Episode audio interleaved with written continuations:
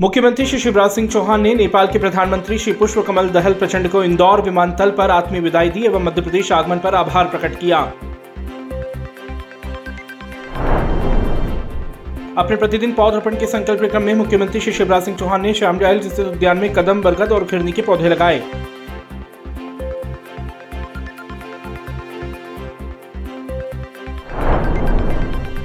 मंत्री सुश्री उषा ठाकुर ने नेपाल के प्रधानमंत्री श्री पुष्प कमल दहल प्रचंड जी के सम्मान में टीसीएस इंदौर द्वारा आयोजित कार्यक्रम में सहभागिता की।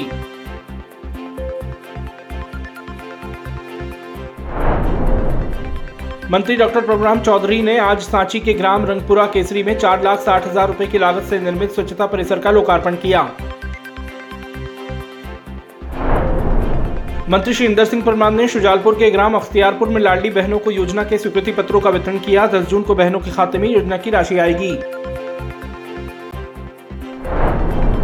मंत्री डॉक्टर मोहन यादव ने उज्जैन जिला प्रशासन एवं अधिकारियों के साथ बैठक कर उज्जैन दक्षिण विधानसभा में किए जा रहे विकास कार्यों की समीक्षा की और आवश्यक दिशा निर्देश दिए।